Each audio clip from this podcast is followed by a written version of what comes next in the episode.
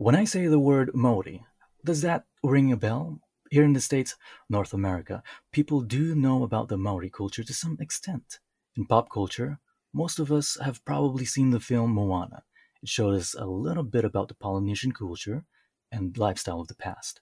We're going to scratch the surface about the Maori because we have Thomas Rillstone of the Aotearoa podcast. Thanks for joining us, Thomas. Kia ora, thank you for having me. Really excited to have a have a chat about this kind of stuff. Gladly. Let's start with Maori. Um, also, am I if I'm butchering the name, please correct me. How do we say it? Uh, so, if you want to be really, really correct, it is Maori um, or Maori. Um, it is got that macron above the A, so it extends the, the vowel essentially. So it's Maori ah. if you want to be really correct, but I think most people will let you say uh, moldy, like moldy bread. Um, I think for a lot of people that is close enough, especially if you're from overseas. Got it. So let's expand on the Maori culture. What exactly is a Maori? Oh, okay. Um, so Maori is the indigenous population of New Zealand, if you want to put that kind of in a in a sentence. It is um, the people that arrived mm-hmm. here first, um, and then they were hanging around for a while um, for a few hundred years, and then uh, Europeans came along and did the whole colonization thing. So they're really the first people that arrived here in New Zealand. I mean, have been here um, the longest, essentially. But to kind of do it all, you know, what is Maori? That's that's a very big question. Absolutely, and hopefully we're here to dissect it, and hopefully we can get some good few pointers. Also, you did say that they discovered uh, New Zealand. Mm-hmm. Now, I was wondering, were there people before the Maori discovered uh, New Zealand? So that does depend on who you ask. Um, by that I mean conspiracy theorists. Uh, um, there are some groups, very minor groups, that believe uh, that Maori were not the first people to arrive in New Zealand. Um, the groups that they claim are anywhere from Egyptians, Phoenicians, Celts, Romans, uh, Vikings, all sorts of different things. Um, and I'll say outright that they are incorrect. They are not. They are not. There's not a widely held belief um, by anyone who is any academic knowledge or anything like that. But those people do exist. Um, but Maori are generally considered to be the first people to arrive in New Zealand. Maori do mm-hmm. have their own stories where um, there was the story of uh, Maori arriving in New Zealand is about a great fleet. Um, of I believe it's about seven different waka or canoes um, arriving in New Zealand, bringing the majority of um, the the Maori kind of population and that kind of thing. And although that story is um, got a few historical things that um, aren't quite correct, such as it probably wasn't seven canoes, it was probably seven fleets. But even in that story, they do tell of people already being here, small clusters of people already being here. But again, I, I believe, as I understand it, I, I think that those people were still Maori, they were still Eastern Polynesians, um, it's just that this big great fleet was kind of the first major um, kind of settlement or colonization of New Zealand by Maori. But yeah, no one who is um, you know any historian or anything like that, they all be- do believe that Maori were here first. So really quickly, I want to draw a um, visual image on my mm-hmm. mind.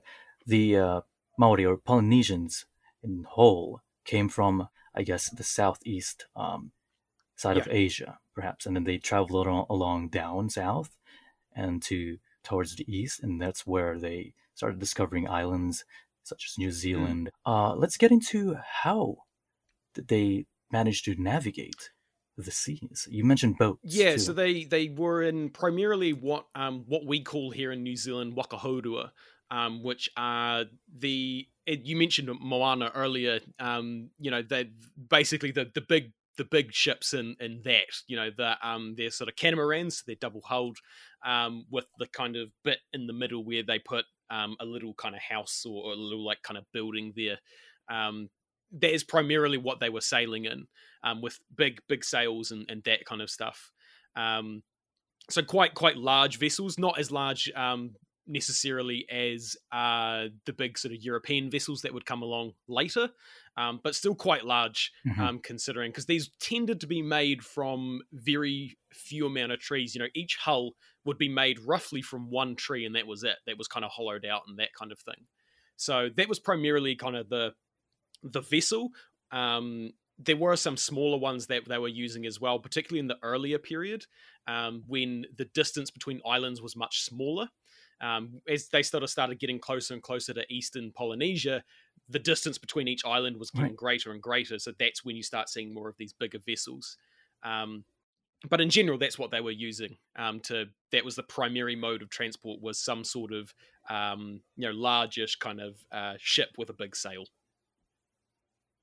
You mentioned um, the islands were becoming farther apart from each other. Did I get that correct? Are yeah. So as the migration of, uh... progressed um, from um, west to east, they got further and further, or the distance between each island got further and further apart. So if you think from, you know, in the west, you've got things like Indonesia, the Philippines, that kind of area, and then you start looking at areas like, um, you know, say like Rapa Nui or Hawaii um, you know, the, the distance from those islands to any other island is, is massive compared to where you look further yeah. in the west. So gradually, as they were going east, they were getting more and more, or the islands were getting further and further apart. That's very interesting. And if you, if anyone could just look Google Maps and uh, just uh, search out the islands, you mentioned uh, mm-hmm. Rapa Nui, yep, right? Easter Island and Hawaii, Easter Island, the distances between those two. And I believe there's also an area around uh, there's an island that has that's recorded the, the most isolated piece of land. Yeah, I believe that is uh, Rapa Nui off the top of my head. Yeah, I believe it's okay. that one. I'd have to look that one up though. I'm not entirely sure, but yeah, it's one of those eastern Polynesian islands. Yeah. See, so they have big boats. They have capable boats, be able to travel far to from island to island. Can we sh- shed a little light on how the techniques or the techniques that the uh, Polynesian people, Maori people, use to navigate. to seas. navigate, yeah. So primarily, um, they were using what you might expect, things like the stars. Um, so at night, they were looking at the stars um, to see. You know, they were had a very good uh, astronomical kind of. Uh, culture i guess you want to put it that way you know the the astronomy was a big part of polynesian culture still is as well um, and that's mm-hmm. what they were using a lot of um, in the same sort of way that again you would see european explorers um, using much much later. You, you, know, more or less the same techniques, um, and even when in the southern hemisphere, the same stars as well. Um, they just basically had different names. Um, so that was a, a, big one was the astronomy, um, but was also the um, the currents in the sky and all this other stuff as well. Right. such as I was gonna. My apologies for cutting it, but I was gonna also mention the uh, if you've seen the film Moana, mm-hmm. where they uh, dip their hand the ocean just to see which or where is the warm side. Is that at all accurate? Is that also one of the techniques? Then? I don't know if that specifically is, um, but that is the kind of thing that they were using. Yeah, so things like um, currents, the way that currents work, they work differently when you're close to land, or um, same with the sky. The clouds, they work differently when you're close to land, um, which generally was the primary objective of what these um, these voyages were. They were trying to find land. Um, and so that's that's a really big thing with you know you see a type of cloud and you go i know that type of cloud would only be like that if there was land directly underneath it. So we that's where we should be heading. As well as things like uh, birds mm-hmm. as well. Birds is another really big one. Um, you know certain birds will only be near land. So you know if they're going that way there's probably land that way Right, and you did mention earlier, before I cut you off, that uh, in comparison to Europeans, there are some similarities. Yeah, so they well. do have some similarities, just in terms of, um, you know, there's only a certain amount of techniques that you can use. There's only so many stars in the sky. There are only a certain yeah, amount of birds. Absolutely. So they're all kind of using similar things to to um, to navigate. It's just that, of course, Europeans call them different things to um, to Polynesians, and Polynesians were already aware of these techniques long before Europeans arrived in the southern hemisphere. What was their motivation for sailing? Did they always venture out? Were they just regularly a nomadic sort of uh, culture? Was it, or was it for religious purposes, perhaps, or to find better land, or is it a mix of all of those? Things? Yeah, it's a little bit of kind of all of the above. Um, the general consensus is that it was because kind of resources were getting limited, um, you know, warfare, um, kind of general ideas of why uh, people leave, you know, home to begin with, why people migrate to begin with. So they were looking, generally looking for new land um, to colonize to, um, because you know the there was too it was overcrowded at home, or they'd been pushed out by a rival a rival faction, or anything like that. Pretty much any other reason that you find people migrating, that's why they were migrating as well, as well as just a general that was their culture of voyaging and trying to find new stuff and sailing. That was all kind of part of their culture. That's very interesting. And you did mention about factions. Let's get into the culture or what type of culture or government, perhaps, hierarchy did they have? Did they have kings and queens, or how did the common men and women specifically operate in in a uh, Maori society. So, in Maori society or Polynesian society, because that is different. Let's say let's start with the Polynesians. Okay, so Polynesians uh, is a bit hard because that's a lot more broad and it's over quite a large period of time. But in general, um, they have they don't have kings or queens or anything like that. Um, that is actually, interestingly enough, a response to European colonization. Usually. Um, for example, here in New Zealand, uh, Maori do have a king. It's called the um, Kingitanga, um, and that is as, as, a response to European colonization. Hawaii did the same thing, more or less. They um, they had a king in response to European colonization. So there isn't really something that kind of happens until much much later, as opposed to what they were kind of doing when at least when they were voyaging around and colonizing areas and that kind of stuff was more. Uh, it was more kind of tribal based um, in the sense that you generally only had a small group of people um, and that's kind of all there was. Your next door neighbors, you know, on the village next over, you might not associate with them as closely as you might say. And today, your next town over, you know, you're still Americans, you're still Kiwis or, or whatever. But in this period, you might not think that. You might think the next people over are actually different. They belong to a different group. Um, you know that kind of stuff. Um, but the Society for Polynesians is really interesting in that a lot of it is um, a lot more female based.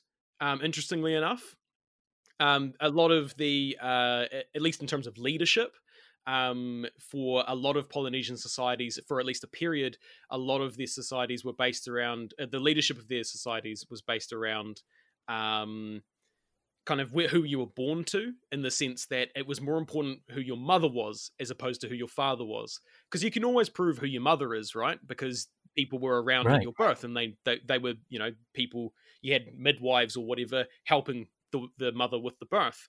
You can't always tell who the father is because they don't have that that doesn't happen right?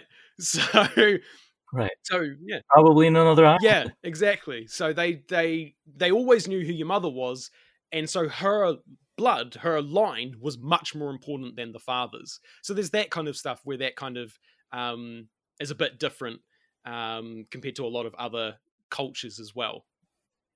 Compared to Maori, let's get into mm-hmm. the Maori. Yeah, so there um, is at that point in history, a lot of um, Polynesians uh, had, or a lot of Polynesian cultures had shifted to a more male-dominated society, and, and Maori is no different to that. By the time they came to New Zealand, and even you know over time in New Zealand, the the uh, the culture was a lot more um, male dominated. Um, but females still had a lot more freedom than they did, perhaps, um, say, the European mm-hmm. counterparts mm-hmm. at the time. Um, which is really, really interesting. They had a lot more freedom in terms of um, kind of who they could marry, um, you know, what they could do. and they, it does seem like uh, a lot of women did take up what you might call male dominated roles, such as kind of leadership of, of tribes. Um, but right.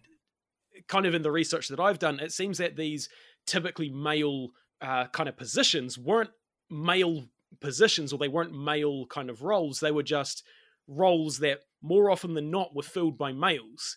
But females could uh, mm-hmm. fill those roles just as easily. For example, um, one of the indicators that we have is um, moko, which is um, traditional Maori tattooing. Women do um, have been, or they have noted that women, um, or there are records of women having what you might call male moko, male tattoos. um, in the sense that they have full facial uh, tattoos, which is what Europeans deemed being male tattoos. But as it turns out, it might not be male tattoos. That might be more to do with who the person was in terms of what role they were fulfilling, what position they were, what their leadership was, what their whakapapa, what their um their ancestry was like. You know, that was more to do with it than well, are you a man and are you important? So females seem to have, or women seem to have, um, more kind of freedom than perhaps Europeans did. Um, although you know, there's a lot of there's a lot up in the air around that um, for a number of different reasons. Mm-hmm. But yeah, at least in my research, that that's kind of the the takeaway that I got a lot of the time. So you mentioned about uh, Polynesian other Polynesian tribes as well.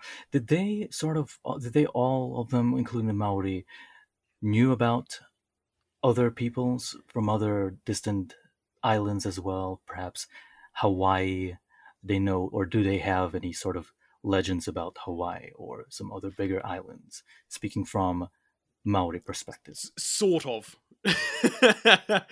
um, Maori and all pretty much all of Polynesia have a mm-hmm. very good knowledge of the fact that they necessarily did not always live where they are now.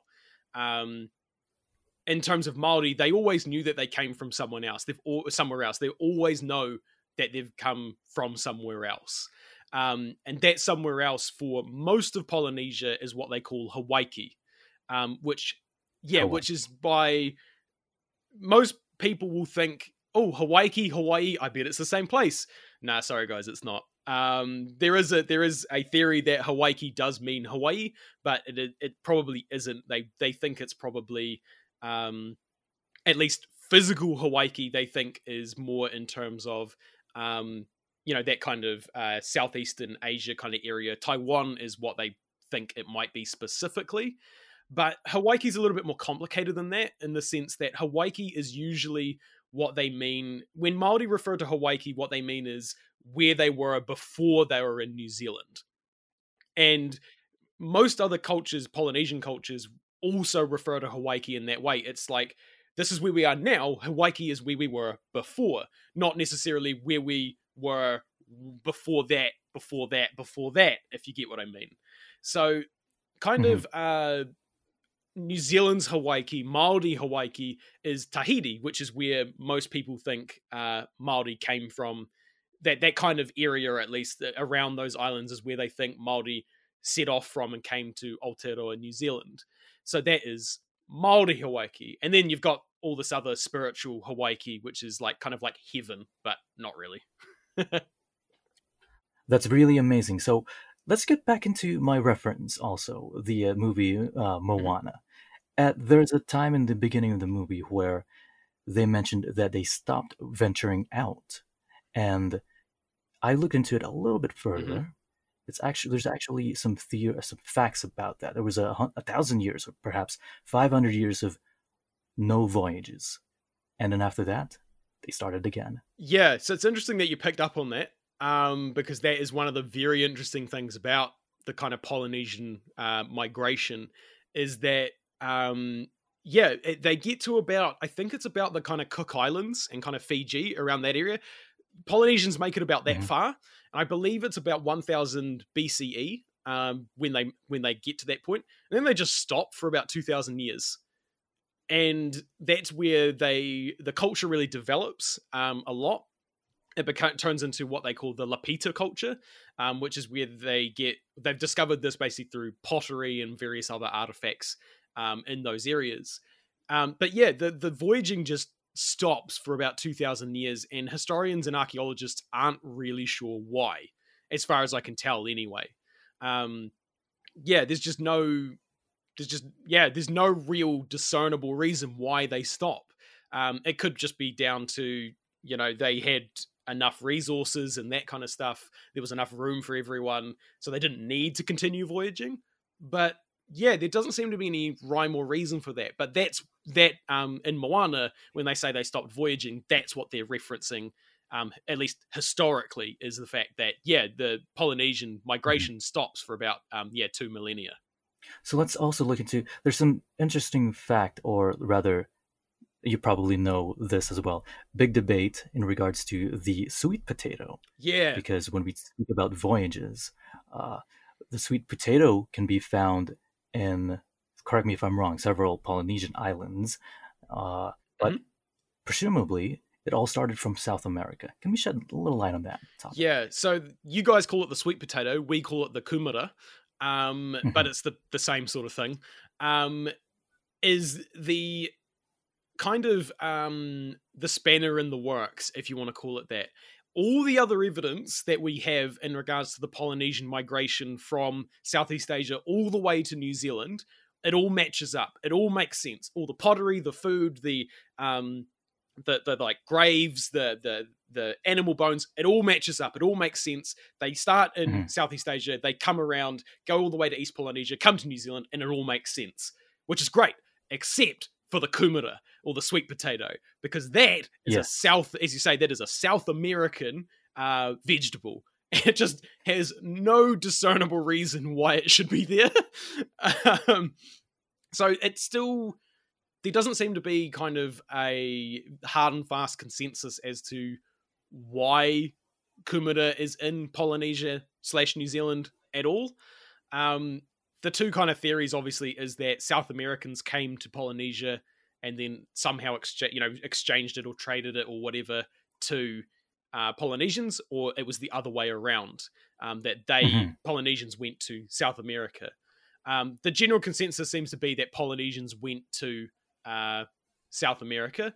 Um, and that's what things like um, Thor Heyerdahl did um, to prove um, that this theory could actually be correct is that he built a uh, a Wakahourua, a big boat that they would normally uh, or they would have been sailing in, and he went all the way to South America mm-hmm. to prove that that would be possible. But again, there's no real big uh, hard and fast evidence that definitely shows either way.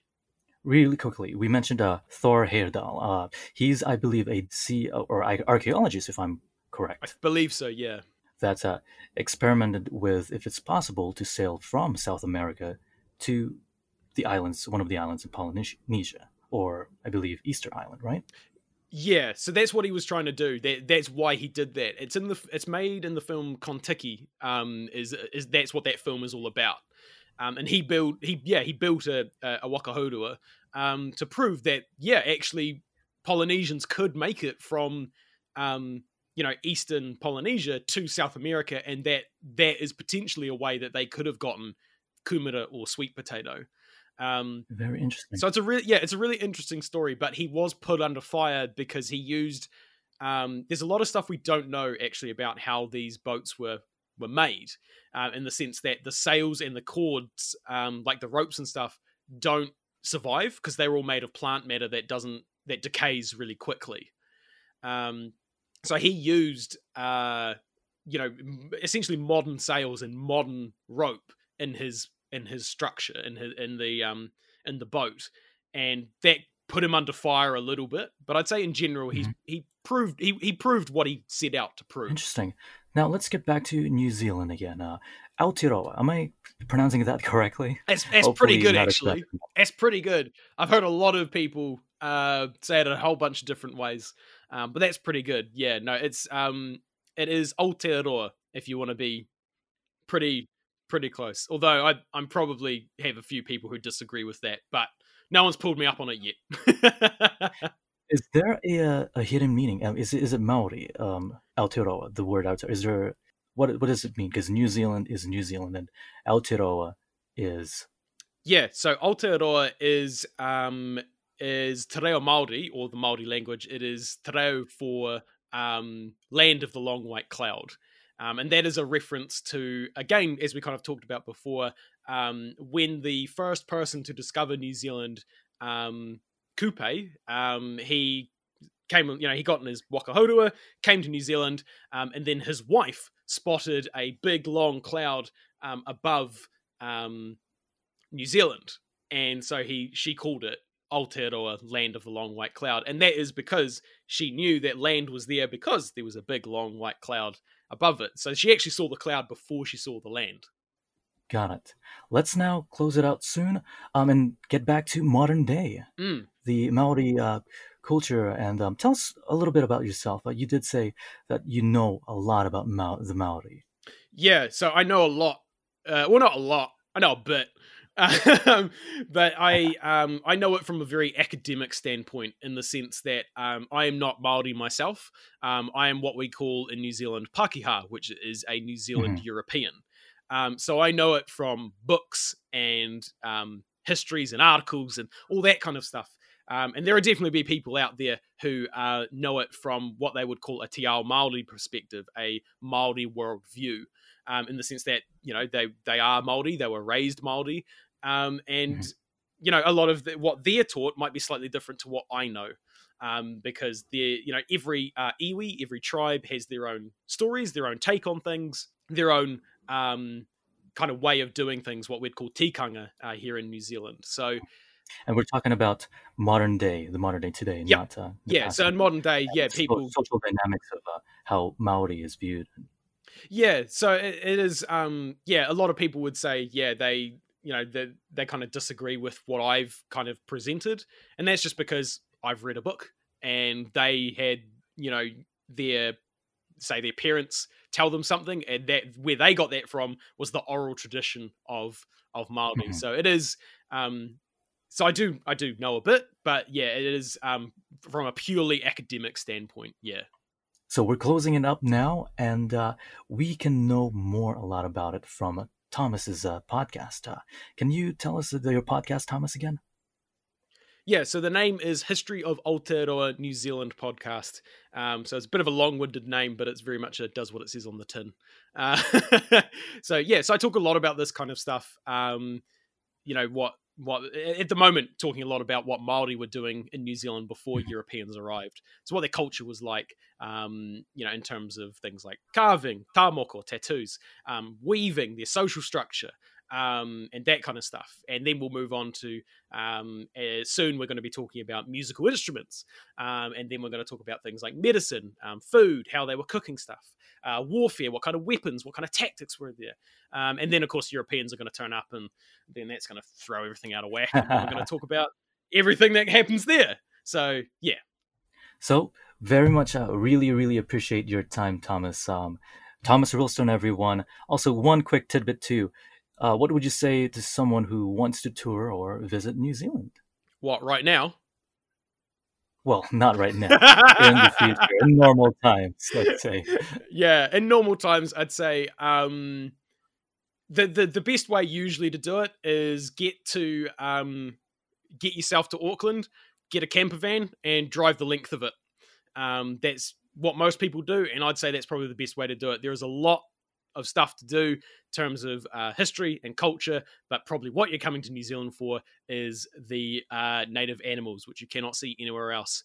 Um, so I'd highly encourage you, if you are interested in New Zealand, at least in terms of the history as well, you have to see some native birds like, you know, kiwi, keas, kakapo, all that kind of stuff those are also very, very interesting. Well, thank you for again and dropping by. This is Thomas Rillstone. He's actually in New Zealand right now, and this is it. Thank you for joining us. Thank you very much for having me. It's uh, great fun. This is William with KPCRadio.com.